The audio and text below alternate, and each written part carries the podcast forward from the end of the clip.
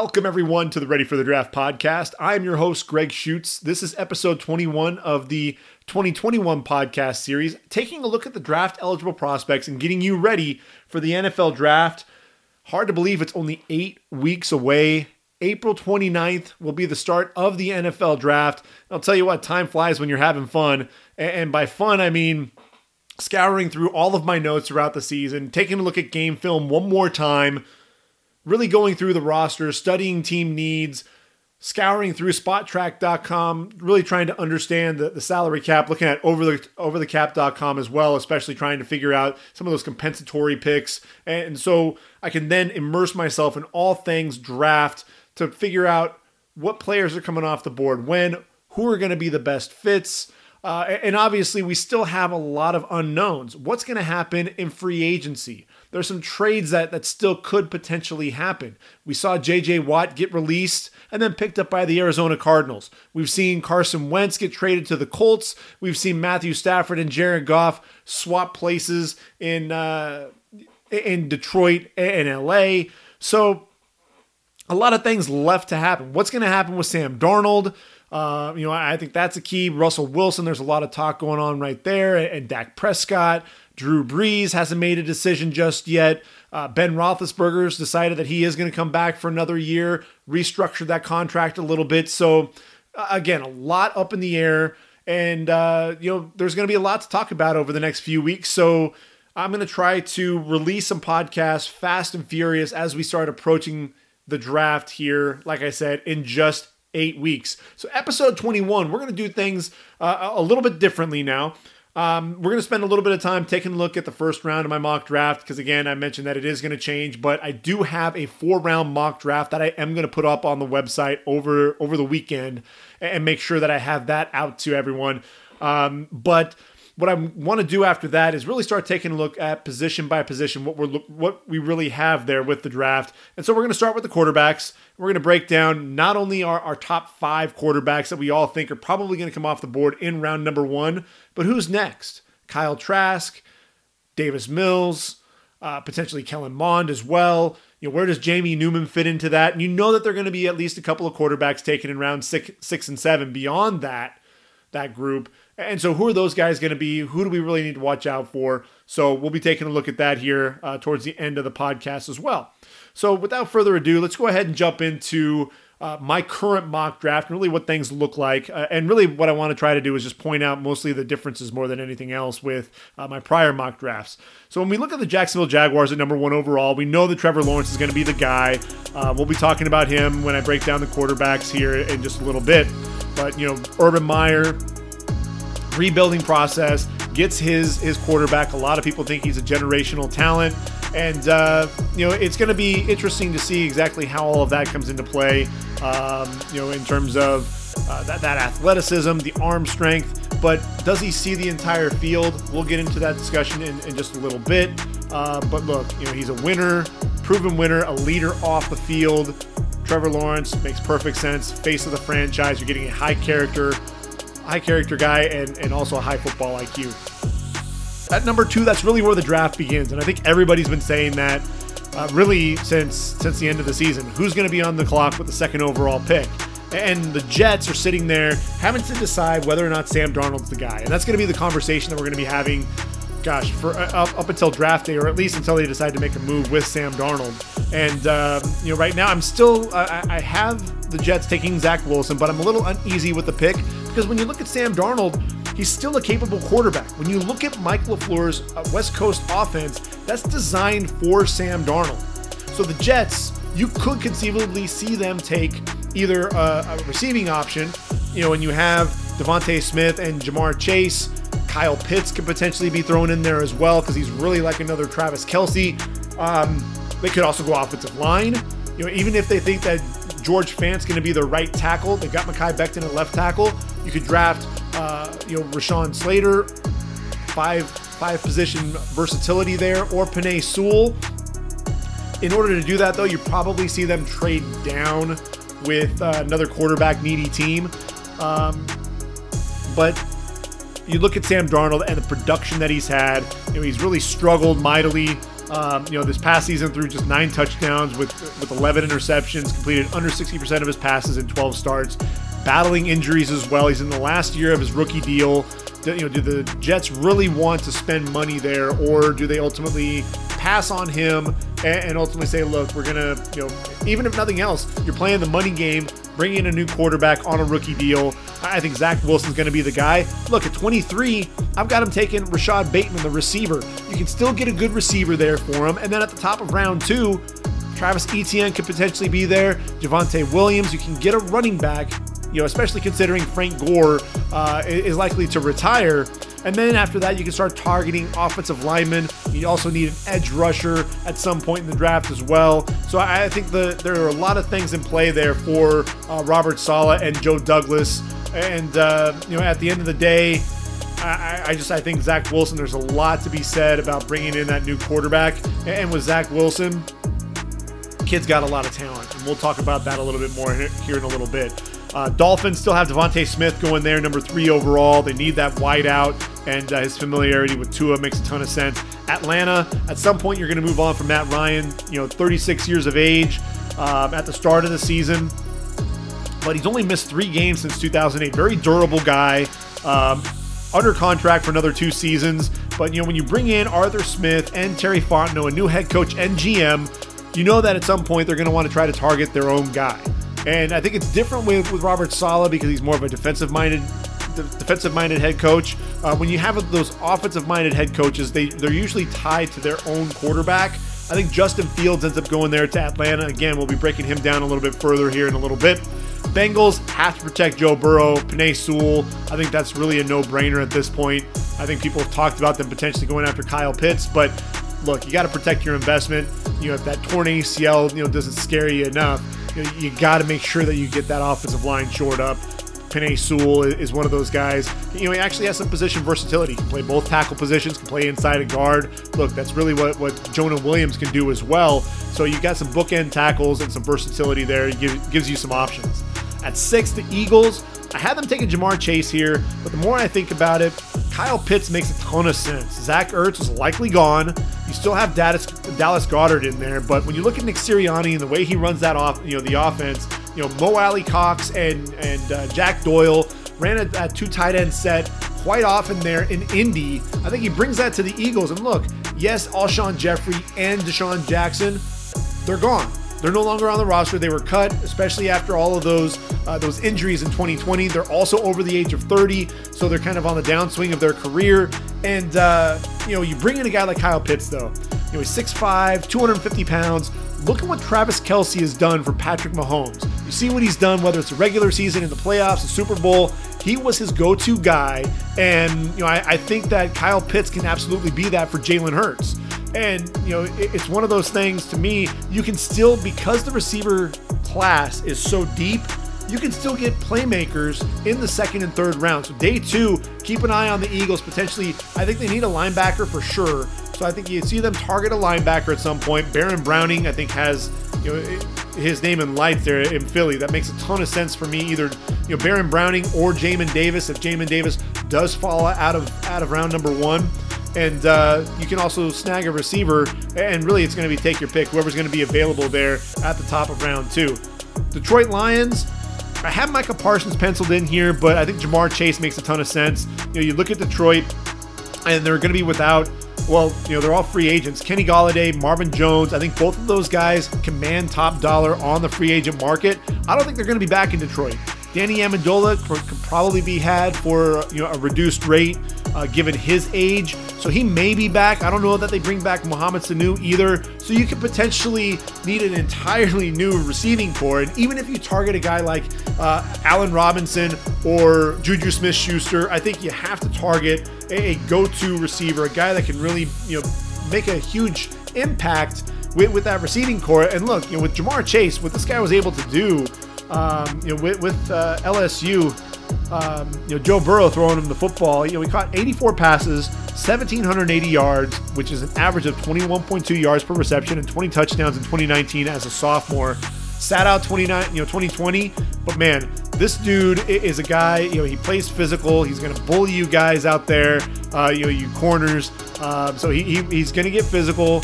with you. He's going to create some separation that way as well. And then, man, he's just a load to bring down in the open field. So, you know, I could definitely see him making a nice fit there. Jared Goff's going to need some guys to throw to. Makes a ton of sense there. Spoke on Mac Jones going to Carolina. You know, this just makes a ton of sense. Yeah, you know, does he deserve to be the number 8 overall pick? You know, probably not. I mean, look at Daniel Jones, though. He was the guy that Dave Gettleman wanted there with the Giants, and they took him at number 6 overall. Regardless of what everyone was saying, he stuck to his board, and that's something that Matt Rule has definitely shown. He's also a very loyal guy. He trusts guys that he's worked with. You look at, like, you know, like Robbie Anderson, played with him at Temple. Now he's there in Carolina. He brings in other guys from Temple, brings in guys from Baylor, and you know, so he's also coached Mac Jones in the Senior Bowl and was really impressed, blown away. They need to ultimately move on from Teddy Bridgewater. I think he's kind of that transitional quarterback there for Carolina, and Mac Jones, to me, just makes a ton of sense here. You know, I think they have to make that move. Denver, still have them taking Caleb Farley. They need a corner, especially now that A.J. Boye has moved on. He was released. Dallas, this is one that's going to be interesting. Let's see what they do in the offseason with free agency. If they end up pursuing the cornerback position hard, I think this pick ends up becoming Rashawn Slater. You know, they could potentially flirt with Micah Parsons because that linebacking core, you know, the problem is you've got a lot of money already invested in the position, although, you know, Jalen Smith has struggled mightily and, you know, with his play on the field. Leighton Vander Esch battled injuries. So, but I think Patrick Surtain makes the most sense here right now. You need to get a corner to pair with Trevon Diggs, especially with Chidobe Awuzie and Jordan Lewis likely leaving in free agency. But again, don't rule out Rashawn Slater. If they get a couple of corners on the roster, then you can ultimately get a guy that can, you know, ultimately take over for Tyron Smith. I think he's kind of on borrowed time at this point. This is a guy who had 7 consecutive Pro Bowls, and then this past season, after a neck injury, required surgery, cut down a season after just 2 games. And 2020 was actually his 5th consecutive season where he's missed at least 4 games due to injury. So I think, you know, it's only a matter of time before Tyron Smith leaves the game. And, you know, I think his next stop after that is going to be Canton. Been one of the best and most consistent left tackles when healthy. But you look at that line as well. Zach Martin's battled some injuries. Same with Lyle Collins. So it's one of those things to where when you have a guy that can play all those positions, Rashawn Slater, extremely valuable. You'll hear his name called here in just a couple of picks. The Giants, at this point, you know, they need a receiver. You know, you look at what they have there at the receiving position. Darius Slayton and Evan Ingram, they were, you know, 1st and 3rd in receiving yards. And, you know, at the same time, they also racked up 16 drops. I think Sterling Shepard and Golden Tate, other top 2 receiving targets, a little bit more reliable, but you know, with those guys, I see them as more, you know, quicker than fast. They need a guy that's going to be able to stretch the defense, and Jaylen Waddle could do just that. 49ers, look, Jimmy Garoppolo, not going to be the future of San Francisco.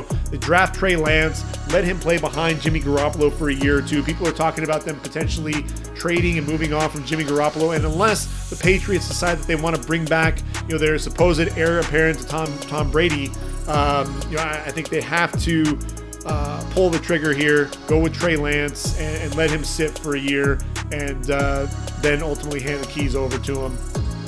Chargers still have Rashawn Slater sitting here, though. You know, if he ends up coming off the board to Dallas, I think the Chargers end up going Christian Darrisaw out of Virginia Tech. But you know, Slater, look, you know, if you haven't seen the film, you know, of him matching up against Chase Young, he won that matchup, you know, as a junior in 2019. Sat out in 2020, but look, you know, it's kind of a mic drop moment there and really put him on the map nationally. He's going to take over, you know, at that left tackle position, allow Brian Bulaga to move over to the right side. And look, if you needed to, he could also fill in for, you know, Dan Feeney, Forrest Lamp, a couple of free agent guards. So if you really needed him in a pinch to fill in a guard, he could do that. At 14, the Vikings, this is going to be either a defensive end or an offensive lineman. And I'm back and forth between whether or not this is going to be Kwity Paye or Elijah Vera Tucker. And at the end of the day, I'm going with Elijah Vera Tucker. And look, I know that the Vikings have, you know, invested a lot in their offensive line already. You look at 2 first-round picks, two second-round picks on Brian O'Neill in 2020, then Ezra Cleveland this past year, and then the first-round pick on the pivot, Garrett Bradbury in 2019. Riley Reiff, is he going to be back? Is he not? Ultimately, you need that left tackle. But look, Dakota Dozier, their left guard, he's also a free agent. Elijah Vera Tucker, look, he was the offensive lineman of the year there for USC in 2019, playing alongside the 18th overall pick in Austin Jackson. Now he moves out to left tackle and himself, puts on a show out there. Really, pretty clean for the most part. Struggle with the speed of Kayvon Thibodeau, but I think everybody's going to struggle with that guy's speed. He's going to be a first-round pick and probably a top 15 guy in next year's draft. But outside of that, you saw the hands, you saw the physicality, you saw his footwork, and I think Vera Tucker, the versatility, play him a tackle, play him a guard, makes a ton of sense there. 15, Patriots, no Jalen Waddle here, so I'm going Micah Parsons. Allow them, with that linebacking core, also a guy that can put pressure on the quarterback. At 16, J.C. Horn. Get that top, one of the top corners. I think he may actually be the top corner in this draft. Yes, he is a little bit handsy, but he's a big physical dude. He's going to jam you at the line of scrimmage. Ball skills are insane. Allow him to ultimately take over for Patrick Peterson, who's a free agent for the first time in his career. If Patrick Peterson comes back, then you've got another guy on the opposite side, and allow Byron Murphy to really just play out of the slot. Raiders. This could potentially be where Jeremiah Owusu-Koramoah comes off the board. Gus Bradley bringing in the cover three defense. JOK is a sideline-to-sideline player, makes plays behind the line of scrimmage, can rush the passer, drops into coverage as well. Makes a ton of sense, but look, that defensive tackle position, my goodness. The Raiders were porous against the run. They need that dominant three technique, and few players play like Christian Barmore. And in a relatively underwhelming defensive tackle draft class, I think that kind of tips the scales in favor of Barmore. And look, this is a dude. He's only played in 747 snaps according to Pro Football Focus, and yet 8 sacks this past season, showing the quickness off the ball, speed to power is ridiculous. Collapsing the pocket, coming off the edge as well, was virtually unblockable in the CFP National Championship, harassing Justin Fields all game long. And for me, when you look at this team and you look at the needs, Barmore I think fits the bill. Jonathan Hankins, Malik Collins, both free agents. Maurice Hurst entering the final year of his deal. Raiders, come on, go ahead and get your guy here. You can get a linebacker potentially in free agency or on day two. Get some edge rushers as well to help out Max Crosby. And, I think you'll have something cooking there on defense. Dolphins at 18, that's where JOK goes. If he doesn't go to the Raiders, he's got to go with Miami. Miami could pull the trigger on Najee Harris, but I think you can wait. Get a running back on day two, whether it's Travis Etienne, Javonte Williams. There's a move to be made there with the Dolphins. I think that you can get that linebacker, a guy that, they released Kyle Van Noy. Landon Roberts is a free agent. They need another linebacker to pair up with Jerome Baker. And look, JOK, like I said, he's undersized, but he has that range to play sideline to sideline, getting after the quarterback. He's one of the more versatile linebackers that you're going to find, and I think that would be a nice fit there for Brian Flores with that defense. Washington sitting at 19, and Bears sitting at 20. I've got Christian Darrisaw coming off the board, number 19, and I got Kadarius Toney coming off the board, number 20 to the Bears.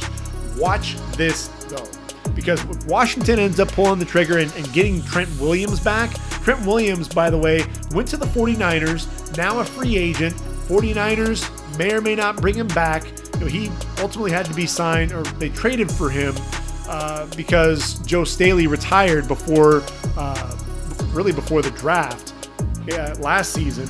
And so if Trent Williams comes back to Washington or they target another offensive lineman, then Washington goes receiver here because they need to get some help for Terry McLaurin, who's fast becoming one of the best young wideouts. First 1,000-yard season. Logan Thomas is really developing, the converted quarterback, developing into one of the more exciting young tight ends in the league.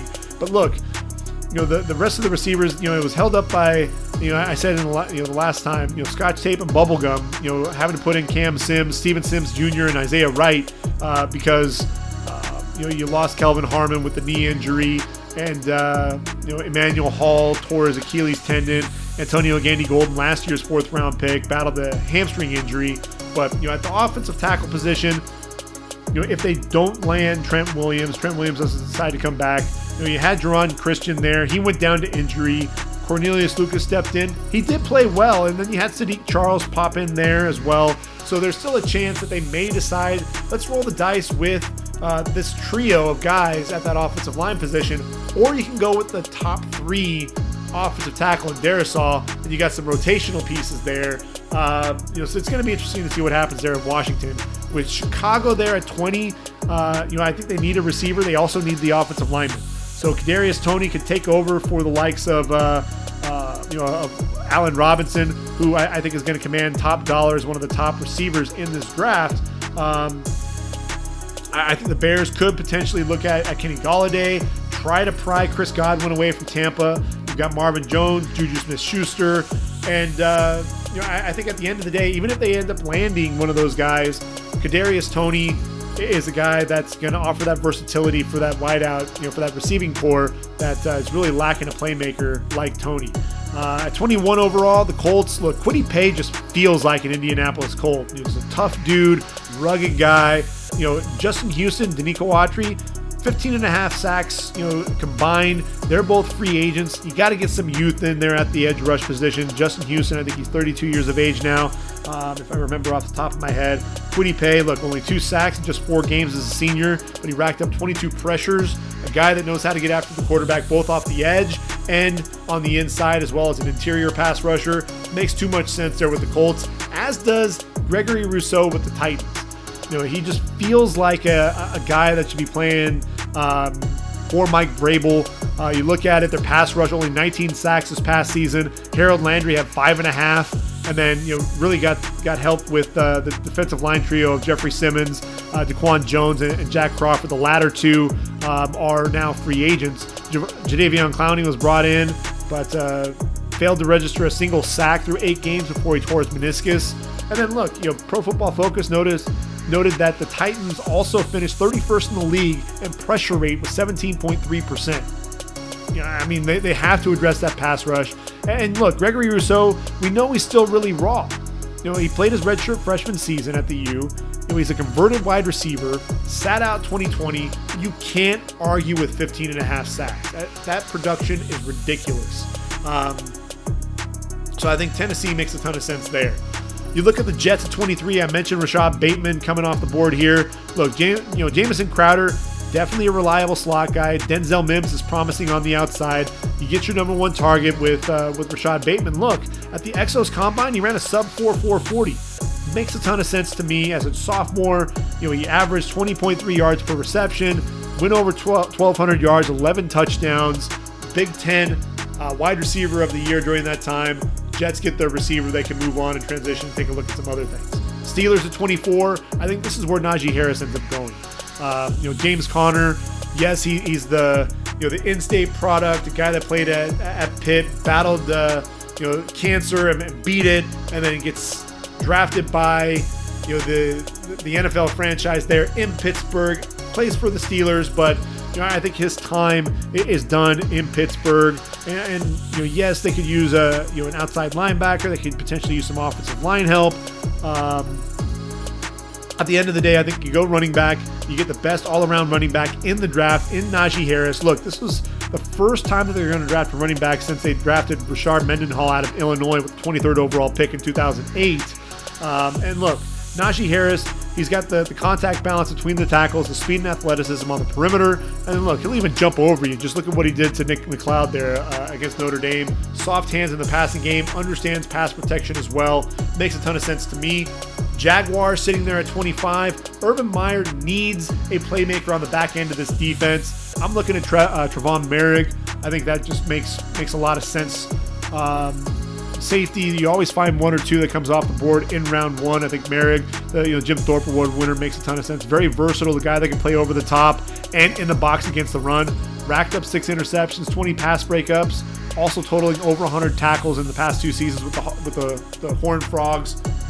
I think you get that safety there for the Jags. Then they can focus on defensive line, receiver help, maybe a corner, offensive line, depending on what happens with Cam Robinson. They've got a ton of picks, so Urban Meyer can really start that rebuild process. At 26, Cleveland, there are a couple of different moves that they could do here. And I'm debating what's going to happen. A lot of Browns fans I've seen on social media, they don't want to see a linebacker taken here, but Zaven Collins, 6'4", 260, probably going to run a sub-4.5 40 at that size. Very versatile, a guy that can rush the passer, play sideline to sideline, can drop into coverage. Look, 4 interceptions on the year, including that 96-yard interception return for touchdown. Really a walk-off pick six to beat Tulane in overtime. Whenever Tulsa needed a big play, they got it out of Zaven Collins. He ultimately would be joining a linebacking core that right now consists of Sione Takitaki and Jacob Phillips, Mac Wilson, potentially filling in for B.J. Goodson, who's a free agent. They need a guy that can be that sideline-to-sideline player, and I think Zaven Collins will be an upgrade over those guys. But they also need to look at that defensive end position. Look, Olivier Vernon had another really nice year there for the Browns, but then he ends up rupturing his Achilles, and now he's a free agent as well. What's going to happen with him? He did that in Week 17 against the Steelers. He may not be available for the 2021 season. Myles Garrett needs a running mate, and Jalen Phillips is going to be that guy. He battled injuries at UCLA, considered retirement, but then he gets to the U and showed that, look, this guy, he has the bend and the flexibility coming off the edge, has a good burst, excellent hand usage. You'll see the club and rip. You'll see a nice arm over as well. And then he does a really good job setting up his moves to the inside, interior pass rusher, the speed to power, excellent hands. Like I said, some power in those hands to really get the guys off balance. I think that'd be a nice play there for Myles Garrett. Baltimore, yes, they need a receiver. Could this be Terrace Marshall Jr.? Absolutely. Could it be Rashad Bateman if the Jets pass? Absolutely. But I'm looking at that offensive line, and Orlando Brown Jr., we know he wants to move and play somewhere where he can play left tackle and not be subjected to having to play right tackle anymore. Got a taste of it when Ronnie Stanley went down. Stanley's going to be back. And look, Orlando Brown, he wants to play left tackle. So there could potentially be a trade that's going to happen. I know because of what Orlando Brown has done as a Pro Bowler, Baltimore could be looking at trying to target a first-round pick in return. Even if they get a couple of day 2 picks, look, Jalen Mayfield is a guy that you can line up at right tackle. He's 6'5", 320, physical, powerful. In the running game, generates a ton of movement, improved his footwork and hand usage and pass protection. I think Jalen Mayfield is one of those guys, to me, for a while, he felt like he was going to be a day 2 pick, rising up boards for sure. 28, this is where I have Zaven Collins going off the board now. When you look at it, Alex Anzalone is going to walk in free agency. Quan Alexander may be a cap casualty after dealing with the Achilles injury. So Collins fills in right away. You play him next to DeMario Davis. That gives the Saints a lot of versatility. Green Bay sitting at number 29, and I had to think about this one because Green Bay, are they going to take a receiver? The last time they did that was Javon Walker in 2002, and I don't see it happening this time around. Could they go with the corner? Look, Eric Stokes ran a 4.24 40, so it's entirely possible they target a guy like Eric Stokes. Greg Newsome out of Northwestern could also be a possibility. Even tackling the offensive line, especially if Lane Taylor leaves in free agency. But I'm looking at that linebacker position, and Nick Bolton, you play him there on the inside. He's one of those chase linebackers that he'll really solidify that line. You get the playmaker there at that linebacker position that the Packers, frankly, just haven't had in quite some time, and that to me makes a ton of sense. Still have the Bills taking Tevin Jenkins. At number 30, look, right tackle Darrell Williams, probably leaving in free agency. Could they go Jamin Davis here to pair with Tremaine Edmonds? Absolutely. Keep an eye on the Bills. If they end up either bringing Darrell Williams back or targeting an offensive tackle, this will end up being a linebacker. We'll just have to kind of see how it plays out. KC could go pass rush. You know, I think Joseph Osai, Carlos Basham, Azeez Ojulari all make sense here. But that cornerback position, you saw how valuable that position is, especially in that Super Bowl loss against Tampa Bay. Tom Brady being able to take advantage. And, you know, look, Bashad Breeland and Charvarius Ward are probably going to leave in free agency. L'Jarius Sneed was a steal out of the fourth round this past year coming out of Louisiana Tech. I'm looking at Greg Newsome here, 6'1", 190, a guy 21 passes defended in 3 years in Northwestern. Was one of the more underrated guys, finally getting the draft buzz that he deserves. People are kind of catching up to the process here with Newsome. I think that'd be a nice fit there for the Chiefs. And look, Tampa Bay sitting there at 32. Could this be Travis Etienne to give them another running back to pair with Ronald Jones should Leonard Fournette leave? Absolutely. I think this could end up potentially being a defensive end like Carlos Basham, especially if Ndamukong Suh leaves. You know, and I think it could also be Jamin Davis, especially, you know, see what happens there with Levante David. Are they going to be able to pay him and keep him there on the roster? He's the heart and soul of that defense, but you lose him. Jamin Davis out of Kentucky, 6'4", 234, excellent range. Can play, you know, both against the pass and the run, so he's a three-down backer. Makes a ton of sense. But I'm looking at that outside linebacker position, and you know, Shaquille Barrett probably going to be franchise tagged again. They'll probably bring him in. You know, I know he wants to get paid, but he wants to stay if he can. I'm looking at JPP as well, Jason Pierre-Paul, another banner year. 9.5 sacks in 2020 pushes him to over 30 in 3 seasons with the Bucs, but he's now 32 years of age and entering the final year of his deal. How much longer can we expect JPP to be this explosive? You know, even with those two guys in the fold, there's really no depth behind him. You target Azeez Ojulari, and if you saw that 3-sack performance against Cincinnati in the Peach Bowl, you'll know what I'm talking about when I say that this guy is a twitchy athlete and a guy that bends like nobody's business coming off the edge, and when he flattens out, that acceleration getting to the quarterback is unreal. So Tampa Bay still has a ton of options there, and you know, those are some of the things that we're gonna have to take a look at as we get into more play into free agency. So that's my current mock draft, which is now going to take us over to the quarterbacks and really take a look at what we're dealing with here. And so I transition. And my number one quarterback, like everybody else, is Trevor Lawrence. Look, you know, 6'6", 220 pounds. You know, a guy came in as a freshman, took over the job from Kelly Bryant, who ultimately moved to Missouri as a transfer. And look, you know, the kid was ridiculous. You know, as a freshman, you know, completed over 65% of his passes, 3,280 yards, 30 touchdowns, 4 interceptions. You know, this is a guy, he reminds me a lot of Marcus Mariota in that he's a tall kid and a long strider, but he's a lot faster than you would expect. Covers a ton of ground, and if you're not careful, suddenly he's running 20, 30, 40, even 70, 60, 70 yards if you're not careful. You know, you watched him at his pro day. They did some scramble drill, you know, at the end of his workout, and he rolls out, sets his feet, throws a 60-yard pass, hits the receiver on the money. You know, a guy, the arm talent is unreal, makes all the NFL throws, can throw the ball to the wide side on a line, throw the ball down the field with accuracy. You know, a guy that can fit the ball into tight windows, throws his receivers open. You know, yes, you know, Amari Rodgers and Cornell Powell were running wide open at times, but he was also making sure that he was reading the defense and you know, working on those keys, especially when he was targeting Braden Galloway. He watched those linebackers and safety. If they got sucked up on the play action, he knew they could toss it over the top. But the touch, you know, he was making sure that he was dropping it in so that his receiver didn't have to break stride.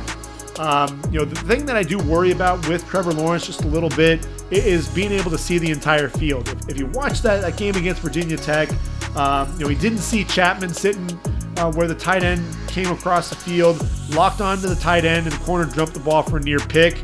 Ultimately did throw a pick there, targeting Braden Galloway. It was 3rd and goal from the 8. Galloway across the back end zone, and he threw it, and really Divine Diablo was reading his eyes, came across the end zone for the pick as well. So, you know, there aren't too many picks. He just threw 17 in his career compared to the 90 touchdowns. But it's one of those things to where, does he see the entire field? Can he come off his initial read too? because I think that's the other thing. You'll see him freeze the safety, and he'll hold that safety there, and then he'll turn and he'll make his throw, his receiver winning against that corner, and he knows that he's able to cut loose with that football as he comes back.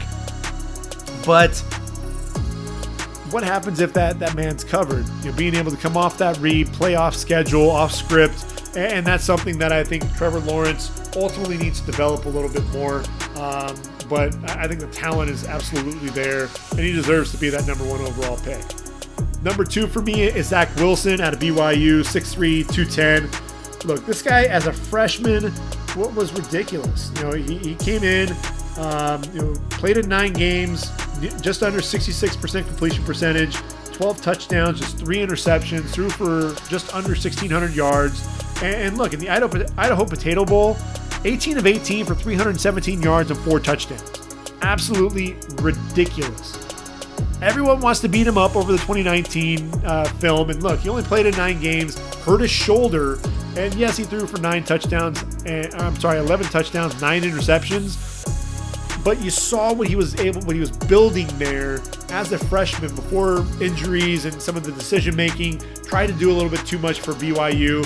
2020 though, 73% completion percentage, threw for just under 3,700 yards, 33 touchdowns, just 3 interceptions. And a lot of people beat him up because of the schedule that they got to play. And look, Kalani Sitake tried to bring in and really had a nice schedule set for him, and really we're going to get to see what BYU was made of. Then COVID-19 hits, teams were now playing within their conference, and so they had to really reshuffle their schedule, and they went with the hand that was dealt them. But with Zach Wilson, it's kind of the same thing that you looked at with Josh Allen, even Patrick Mahomes to an extent. When you talk about we said that with Josh Allen, with the competition that he went up against, and he couldn't even complete 60% of his passes. It's never going to work. He shouldn't be even drafted in the top 10. And then Patrick Mahomes, he was playing at the time the Big 12 wasn't even playing defense. Yes, he has the arm talent, but is he really going to be able to get the job done there? Come on, that narrative is so old and worn out. I look at Zach Wilson and I watch what this guy is able to do. The pinpoint accuracy, he can put the ball really wherever he wants, whether it's the inside shoulder of the receiver, because the corner's got outside leverage, throwing it, to the outside, the back shoulder throws. He's throwing the ball on the move. He actually reminds me of Josh Allen and Patrick Mahomes with what he's able to do. He's playing a little bit of backyard football when he breaks contain and is outside the whole confines of that offense. And look, it works for Patrick Mahomes and it works for Josh Allen because ultimately he's running an offense that is really tailored to him. And we didn't always get to see that with quarterbacks, especially a lot of the athletic quarterbacks. And I'm glad to see that Andy Reid and company are really starting to take stride with that. Baker Mayfield struggled a little bit. Now he's in an offense that's allowing him to thrive. And so I think Zach Wilson, you put him in Mike LaFleur's offense, I think he'll be in good hands. And look, when you talk about him as a leader against Coastal Carolina, look, he started at his own 8-yard line with 44 seconds to play and led them all the way down the field. That last throw to Dax Milne, 2 yards shy of winning that game. So when you talk about running a 2-minute drill, he was going up against a really solid, top 25 caliber team there with the Chanticleers, and Zach Wilson came 2 yards from actually being able to lead them down, less than a minute to play. The kid's got, the moxie, and, really what I think is special, that arm talent, making all the throws, but what he can do on the run, it's so effortless and it's explosive. And I talk about that, quite a bit, a lot of quarterbacks, very deliberate. The shoulders will square and they'll go ahead, they'll get the hips around and they'll throw. He does it pretty much all in one motion. It's absolutely ridiculous. He can be running, perpendicular to the, parallel to the line of scrimmage, perpendicular to the sideline, and then suddenly turn and throw. He still has his eyes down the field, but then turn and throw, shoulders, hips, everything comes around. flick of the wrist, and it's a pinpoint accurate throw 50 yards down the field to his receiver. I mean, it's ridiculous, in my opinion. I've been a big Zach Wilson fan since, day one this season in terms of his draft stock. And he just continued to grow. Jets, no-brainer, in my opinion. Justin Fields. Look, 6'3", 223 out of Ohio State. You know the story. Started out at Georgia, transferred to Ohio State, been the quarterback there, the last two seasons. And look, you look at what he's done at Ohio State. Over 68% of his passes completed, over 5,300 yards, 63 touchdowns, just 9 interceptions. This dude. I mean, come on. I mean, what's ridiculous was the pinpoint accuracy. You look at what he did against Indiana in the first quarter: 19 of 19, 300 yards and 3 touchdowns. Down the stretch, this dude really struggled, because Indiana started getting to him. He was 1 of 6 for 2 interceptions after his first drive for a touchdown on 2 plays, and it was one of those things to where you saw Jerome Johnson, the defensive tackle, with the diving interception. Ja'Marr Johnson, the safety, was reading the eyes, and he was telegraphing things, holding on to the ball a little bit too long. I think that's what he and Zach Wilson, they try to create and do a little bit too much. They hold on to the football, trying to create. The difference between them and Trevor Lawrence is looking to pull the football and take off and run, ultimately, trying to get some yardage. And it's one of those things too, though, to where I think all of these guys have to be mindful of what Kyler Murray said. The holes are going to be there. You're going to see it, but they're going to close up a lot quicker. And I think that's the same thing with a lot of the windows. You're going to see a lot of the same windows, but they're going to close up a lot quicker. So making sure that you're making those right decisions. And I think from an accuracy standpoint, no issues with Justin Fields. He's bigger. He's got a stronger arm this year. The decision-making, though, there are times where it's a little questionable. It's usually when he's under pressure and really playing against ranked opponents. He struggles against ranked opponents, and that's really going to be his biggest issue for me. I can't put him as the number 2 quarterback when you get him against a ranked opponent, you get him in some of the bigger games, and Justin Fields struggles. Yes, he had a tremendous game against Clemson in the college football semifinal, but that was the game they showed the footage on, even on the broadcast.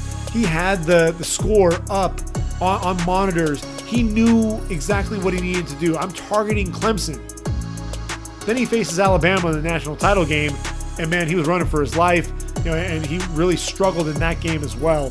I like Justin Fields. I think you pair him with Arthur Smith, and you allow him to do his thing. He's another physical runner. He's strong in the pocket. I worry a little bit about the decision making at times, because look, he is so accurate that I think he trusts himself a little bit too much at times. And one thing that I forgot to mention about Trevor Lawrence that I think is ridiculous is what he's able to do in the red zone. This is a guy who at one point, if I can find my notes here, he was just the pinpoint accuracy in the red zone. Let's see if I can find it. So yeah, red zone. They noted on the broadcast when he played against Pittsburgh, 58 touchdowns responsible for and just 31 incomplete passes in the red zone in his career at one point. I mean, it's unreal what this guy is able to do once you get the ball into the red zone. So as we continue through here, there's just another stat for Trevor Lawrence in his favor with his play. Now, Trey Lance, this is a guy that's really the intriguing prospect. And look, he's 6'4", 226 pounds. He's a big kid, redshirt sophomore. As a freshman, redshirt freshman, 66.9% of his passes completed, over 2,700 yards, 28 touchdowns, no interceptions. Also ran for 1,100 yards on the ground. And people are like, well, Carson Wentz. Look, he's not Carson Wentz. There's no way he's Carson Wentz. He's a big physical athlete, does a lot of special things with the football. The arm talent is there. Here's what I worry about. Quarterbacks with just 1 year of experience. We saw that with Mitchell Trubisky, what happened there. Dwayne Haskins. What happened there? You know, that's the thing that you're going to run into with Trey Lance. Yes, he had the one game that he came in 2020 against Central Arkansas, struggled to get things going, was only a 50%, 50% completion percentage, ended up throwing his first interception in that game as well. I got to give him a pass with that because, look, down the stretch, he was money, throwing the deep ball. I mean, it's effortless with the way this guy throws the deep ball. The deep ball accuracy, putting the ball on the money to the outside where only his receiver can make a play. Corner has to go through the receiver if he wants to make a play on that football. But again, the issues for me, and look, I know what everyone's going to say. You got to judge this particular player. You can't look at past quarterbacks. But look, I think we said that about Mitch Trubisky. We said that about Dwayne Haskins. And we look at a lot of these quarterbacks and we say, well, yeah, but it's a different guy. Is it though? I mean, it's one of those things to where, there's still, it holds some credence there if you only have that 1 year under your belt. And especially for him, he's a young guy. Don't throw him the keys to a franchise right away. If I'm Jacksonville, if I'm the Jets, and I'm moving on from Sam Darnold, man, I'm not taking Trey Lance. But I can see the Falcons taking him at 4. I can see Carolina taking him at 8. You got Matt Ryan and Teddy Bridgewater respectively. 49ers, they trade up or they stand pat. I think they would take Trey Lance as well because you got Jimmy Garoppolo. Denver, stay away from him. You got Drew Lock. That's there. That doesn't make a whole lot of sense, really. He needs a guy that he's going to be able to learn from for a couple of years. Mac Jones, Alabama, 6'3", 214 pounds. And look, this is a guy, the NFL's changing, right? You've got a lot of these more mobile guys that can make plays outside the pocket. That's really kind of where the league's going. Mac Jones, he's a bit of a throwback guy. A guy that's not the most athletic, a guy that's going to be more of your pocket passer, a guy that can manipulate the pocket. And that's one of the things, look, he can do that just about as well as these other guys who are much more mobile than him in Lawrence, Wilson, Fields, and Lance. He can absolutely manipulate the pocket. Reminds me a little bit of Aaron Rodgers with his ability to sidestep the rush, keeping those eyes down the field, and then stepping up, and finding that void to be able to get that football out to his receivers. Heisman finalist for a reason. 77.4% of his passes completed, 4,500 yards, 41 touchdowns, 4 interceptions. And look, yes, I know Steve Sarkisian's offense. I mean, it was really quarterback friendly, and a lot of receivers were running wide open because of some of the concepts that he was running. Really fooled defenses. A lot of movement, and defenders ultimately had 2 guys covering 1 guy, and then there's Devontae Smith leaking out the backside. It was designed for that, and Mac Jones knew where to go with the football.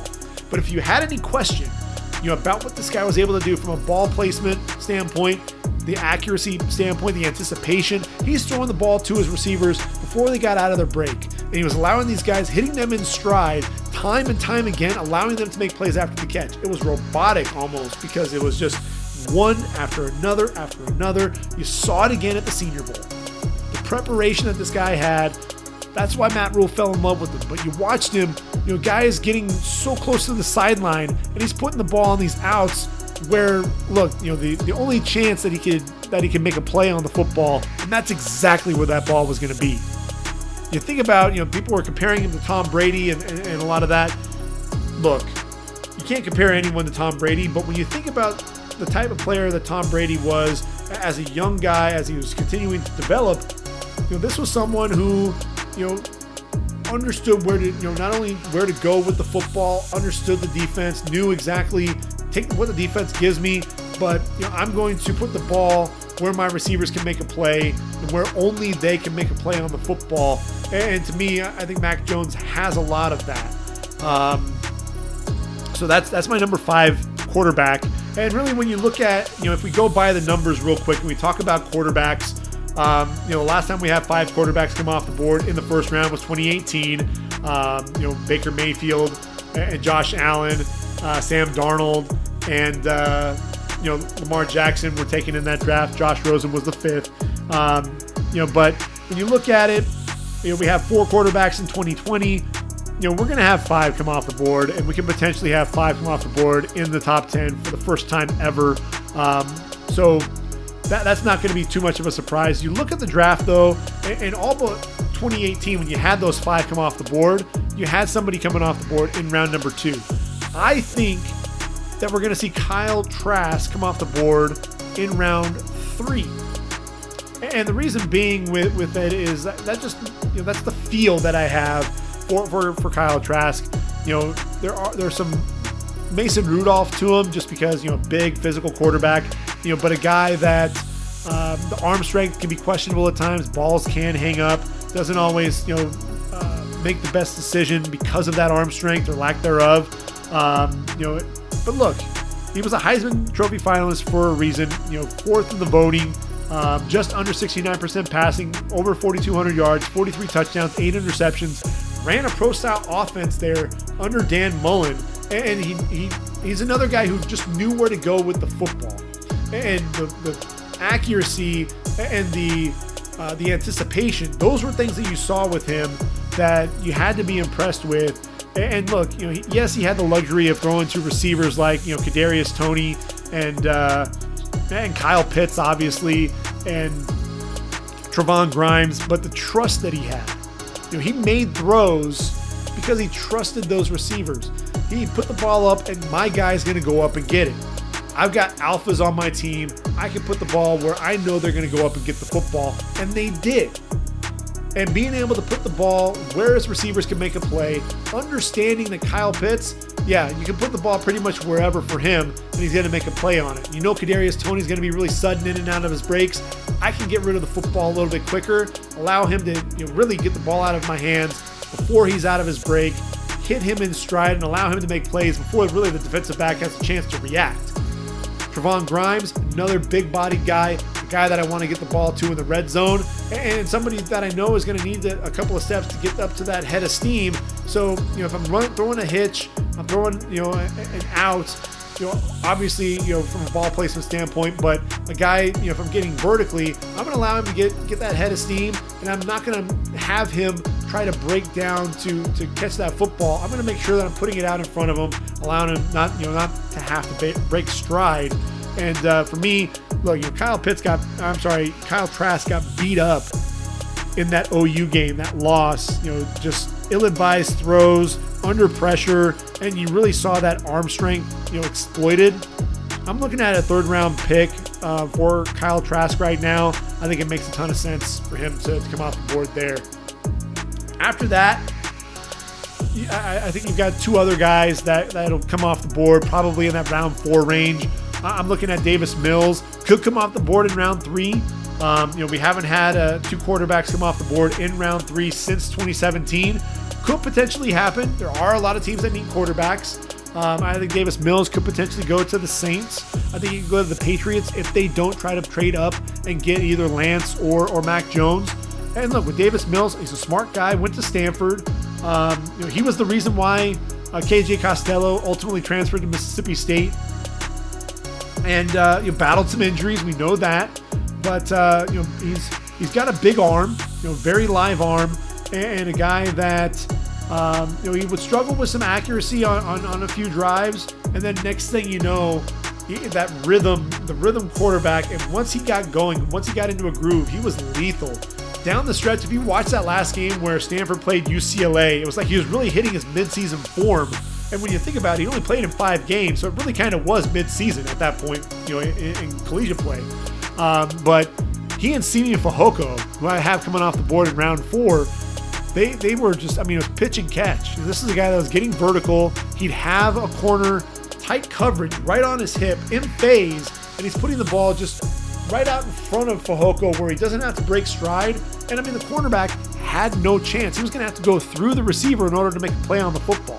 The outs, you know, throwing the ball before he was out of his break. You know, Davis Mills, though, you know, there are some passes at times where, you know, they sail. You know, doesn't always get everything on the football. Sometimes, especially on corner routes, balls seem to hang up in the air a little bit. You know, I wrote down that he's not a big runner, but at the same time, a guy that can pull the football take off and run when you need him to.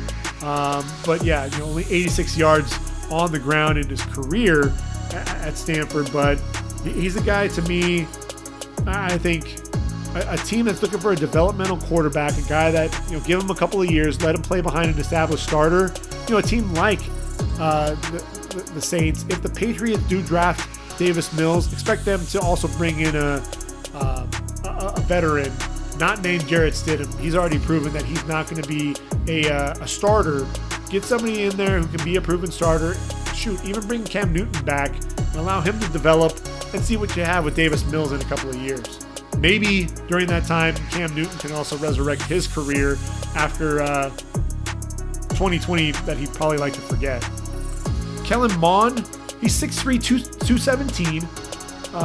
Threw for over 9,600 yards in his career, 71 touchdowns, 27 interceptions, and he also rushed for over 1,600 yards on the ground. So when you think about it, it's a pretty elite company in the SEC, over 9,000 yards passing and 1,600 yards on the ground. Guys like Tim Tebow and Dak Prescott were able to do that. He's the third quarterback in SEC history to be able to do that. So, you know, he's a guy, over 40 starts under his belt.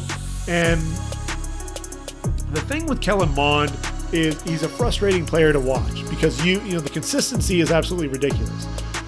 He'll make a pinpoint accurate throw. You know, he'll throw a back shoulder throw to Jalen Weidermeyer as tight end, or he'll hit him up the seam. He'll read the linebacker and make plays. You know, he'll show some touch. And then the very next throw, you're going to scratch your head and wonder what in the world is he doing. He's not even draftable quarterback. You know, he'll make some poor decisions. You watch, there was a back shoulder throw to Weidermeyer where just way too much heat on the ball. And I'm like, there's no way, there's no touch to some of those throws. Deep ball accuracy, yes, he has a big arm. Yes, he can be very accurate. But again, the consistency just not there. Tremendous athlete, a guy that, you allow him to play in space. He can make guys miss. He does a good job. You watched him against Auburn. You know, he was able to avoid Owen Papo, the linebacker, and a defensive end, and ultimately took off. Ends up could have run it for a first down on that play, and instead he decides he's going to square his shoulders and try to hit a receiver coming back for the football. And the defensive back broke up the ball. You know, and ultimately, it wasn't a very accurate throw either. Poor decision. Could have just taken off and gotten the first down, and he didn't do that. And again, some of these other quarterbacks, Trevor Lawrence, he doesn't have to go through that whole decision-making process of taking what the defense gives me. Should I pull the ball and run and get the first down, or should I go ahead and cut loose and try to make a play, do too much with my arm?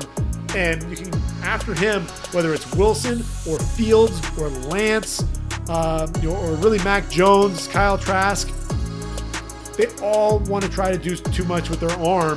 And Kellen Mond's a guy, he's a tremendous athlete. And look, this past season, was really his lowest output on the ground, with just 294 yards. Shoot, as a junior, he rushed for over 500 yards and 8 touchdowns. So to me, I think Kellen Mond still has enough to be a fourth-round guy, but I'm not as excited about him as I was Dak Prescott, because when I watched Dak Prescott, he absolutely developed year over year. From his junior season to his senior season was his biggest jump of all. And that was the thing that I thought was so impressive. He went from being an athlete who happened to play quarterback to a quarterback who happened to be a great athlete, because he was seeing the entire field, the pinpoint accuracy with his throwing, hitting guys before, or throwing the ball before the guys were out of their break. I don't see that with Kellen Mond on a consistent basis, though. I will say, you watched him at the Senior Bowl. He was just 13 of 25 passing for 173 yards, but he also threw for 2 touchdowns, including the 15-yard touchdown that he put between 2 defenders to Amari Rodgers. Plus, he ran and threw for a 2-point conversion. Ultimately, ends up earning MVP honors, even though it was in a losing effort, as his team lost, the American team lost to the national team 27-24, he was still named the MVP, even though he barely completed 50% of his passes. and it was because of the plays that he was still able to make. So he's one of those guys. He can be a frustrating player to watch and evaluate, but I think you give him a chance and see what he can do. After that, a lot of question marks.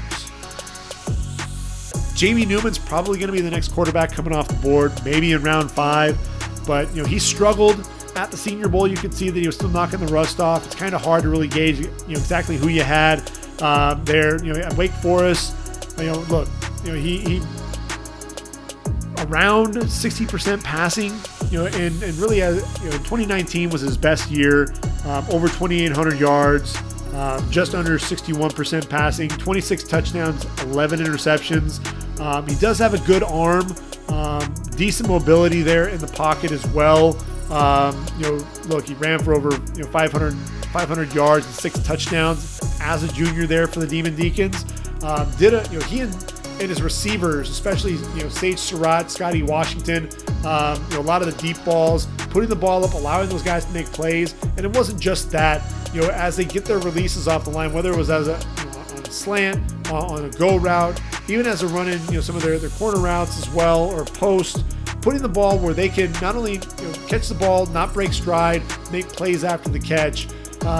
He transfers to Georgia, ultimately due to COVID, decides that he's going to opt out and enter the draft.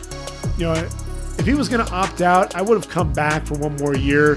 Look, JT Daniels transfers to Georgia. You'd probably have to move on to another program, and that might be part of the reason why he's like, yeah, I'm going to pump the brakes and not come back. But he's one of those guys to where really you have 1 year to really evaluate him, and that's in 2019. You won't be able to bring him in and do some of the individual workouts that teams would like to do due to COVID. So this year may not have been the right year for Jamie Newman to come out. But again, the arm strength, the athleticism. He has some of those tools, and so I think there will be a team that'll probably take him in round 5, but he's far from a finished product and a guy that's going to need some time to develop. After that, here's the thing. I've named off 9 quarterbacks, right? And when you look at the draft over the last 5 years, we've had anywhere from 10 quarterbacks taken in 2017 to 15 in 2016. 2 out of the last 3 drafts, though, we've had 13 quarterbacks taken. I think this is probably going to be on the lower end. I think you'll probably see 11 to 12 quarterbacks ultimately selected. When you're looking at it, I think Ian Book will be a guy that will get drafted. Yes, there are physical limitations from an arm strength perspective. He's only 6 foot, 203. But look, makes a ton of really good decisions. In his last 2 seasons, he completed 49 touchdowns to just 9 interceptions, 64% career passer. This is another guy who knows where to go with the football, takes what the defense gives him, excellent vision as a runner. This guy's a pretty good athlete, especially when he gets outside the pocket.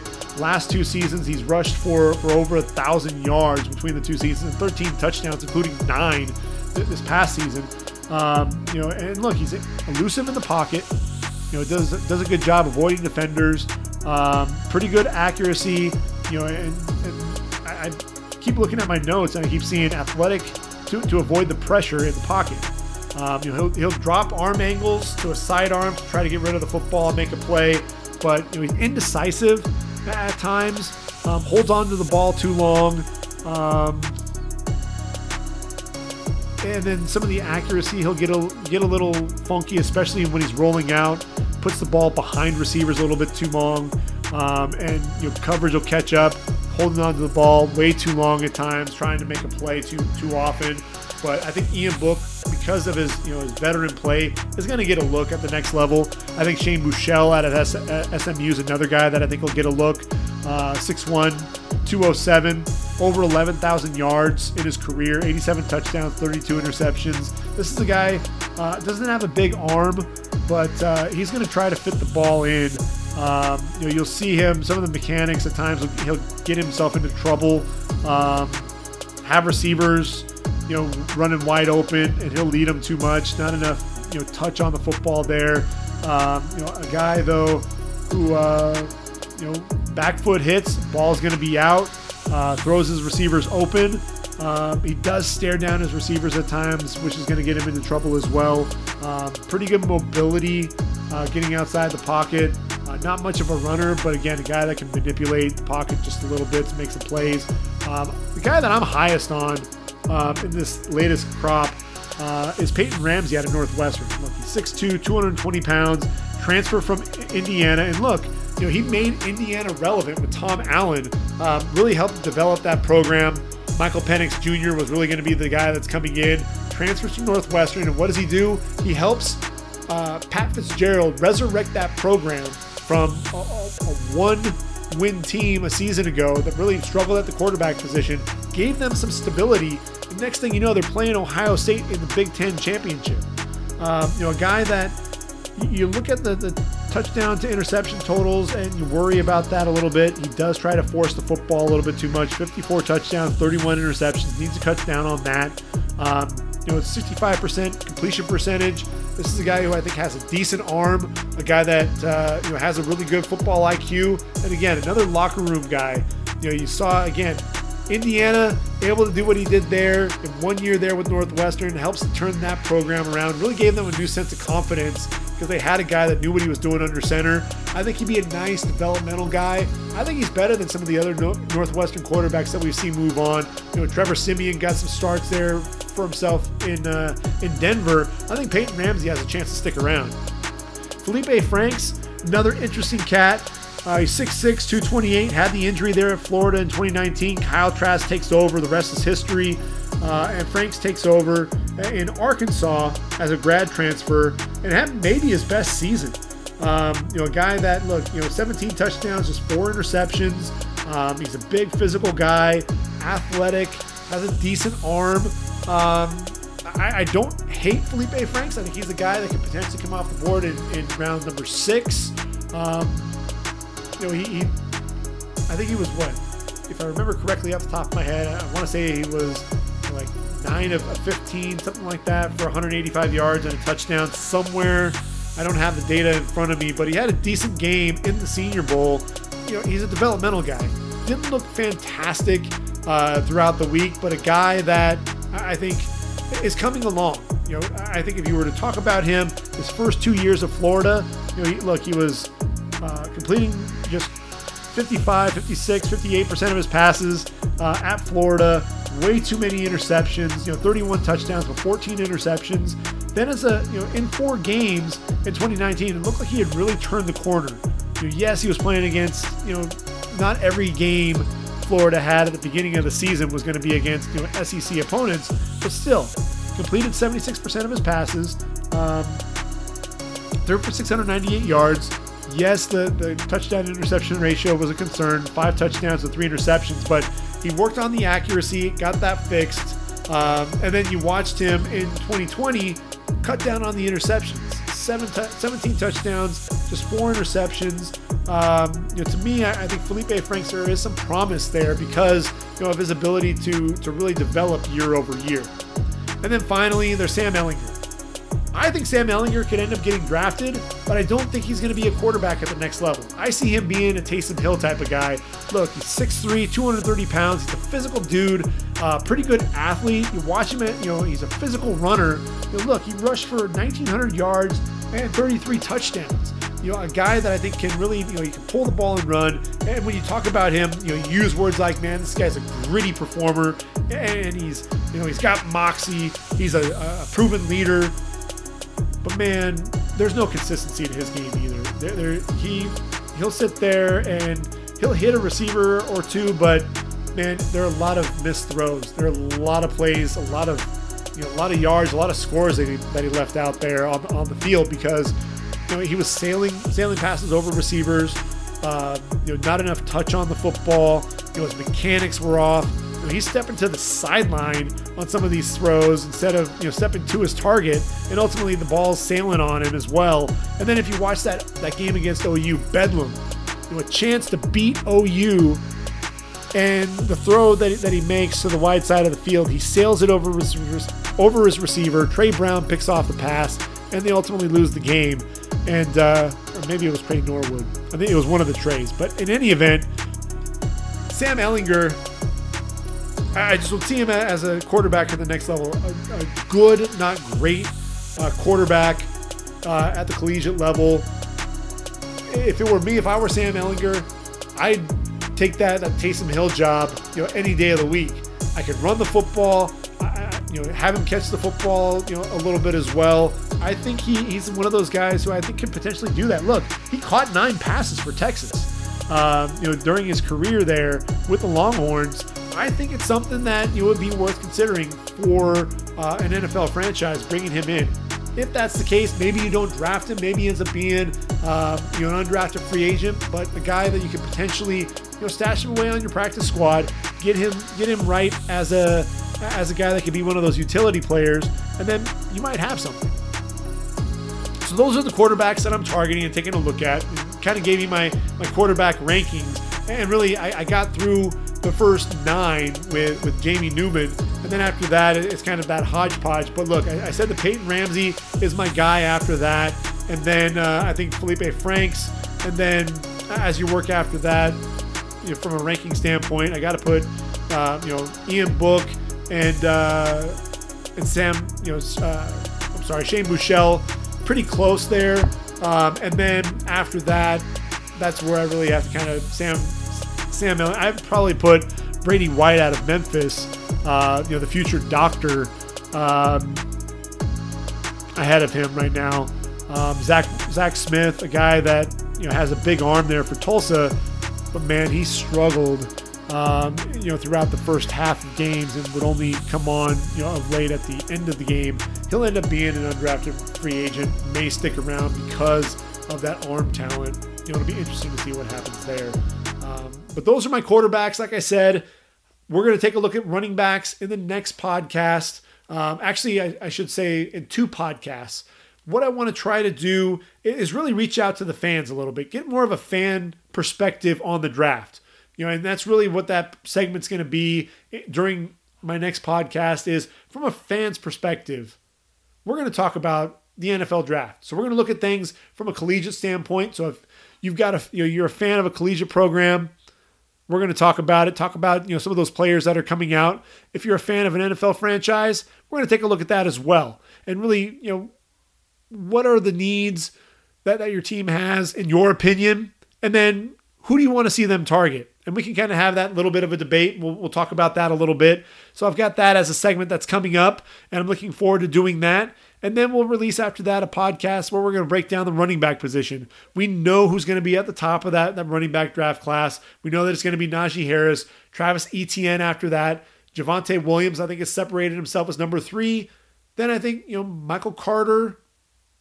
And then after that, there's some question marks. I'm a big Ramondre Stevenson fan out of OU. There's Trey Sermon, there's Javion Hawkins, there's Kenneth Gainwell. A lot to cover at that running back position. And who knows? I may have another mock draft update for us to talk about. Obviously, you know, we've got the combine that'll be in full swing. You know, a lot of the pro days, be able to take a look at some of the guys that are really impressing, who ran the nice 40 time, who's hitting the bench press hard, who are the guys that are showing the explosiveness in the 3-cone drill, and who are the guys that kind of have that work to do. You know, a lot of times, you know, those times and the numbers that they put up, it's not going to necessarily affect too much. It's going to ultimately take you back to the game film, trusting what you see. Can I verify the speed out on the field, or is it going to take me back to the game film again?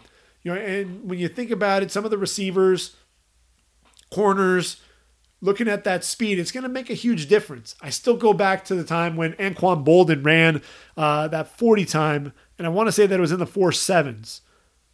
He was thought about as a potential first-round pick, ultimately drafted in round number 3, and we still see what he was able to do. Nuke Hopkins didn't run the fastest 40 time. Neither did Michael Thomas, and you see what they're able to do. So you can't always trust the numbers, but it's still one of those things that kind of gives you an idea. Does it match what you see out on the game film as you're watching that? So, you know, those are going to be some of the things that we'll be talking about as we get closer and closer to the draft. I'm excited. I hope you are as well. This is my favorite time of year. We're getting closer and closer. We're going to talk about trades. We're going to talk about free agency. There's a lot for us to talk about. And yes, more and more mock drafts. And we're also going to play by the numbers again as well. We're going to try to sit there and figure out the number of players coming off the board at each position by round and see if we can figure that out. See if we can place the actual players to the rounds as well. We're going to have some fun with that too. So until next time, we'll be doing this here in a couple of days. I'm going to go ahead and get another podcast released. But until then, I've been your host, Greg Schutz. This has been the Ready for the Draft podcast, episode 21.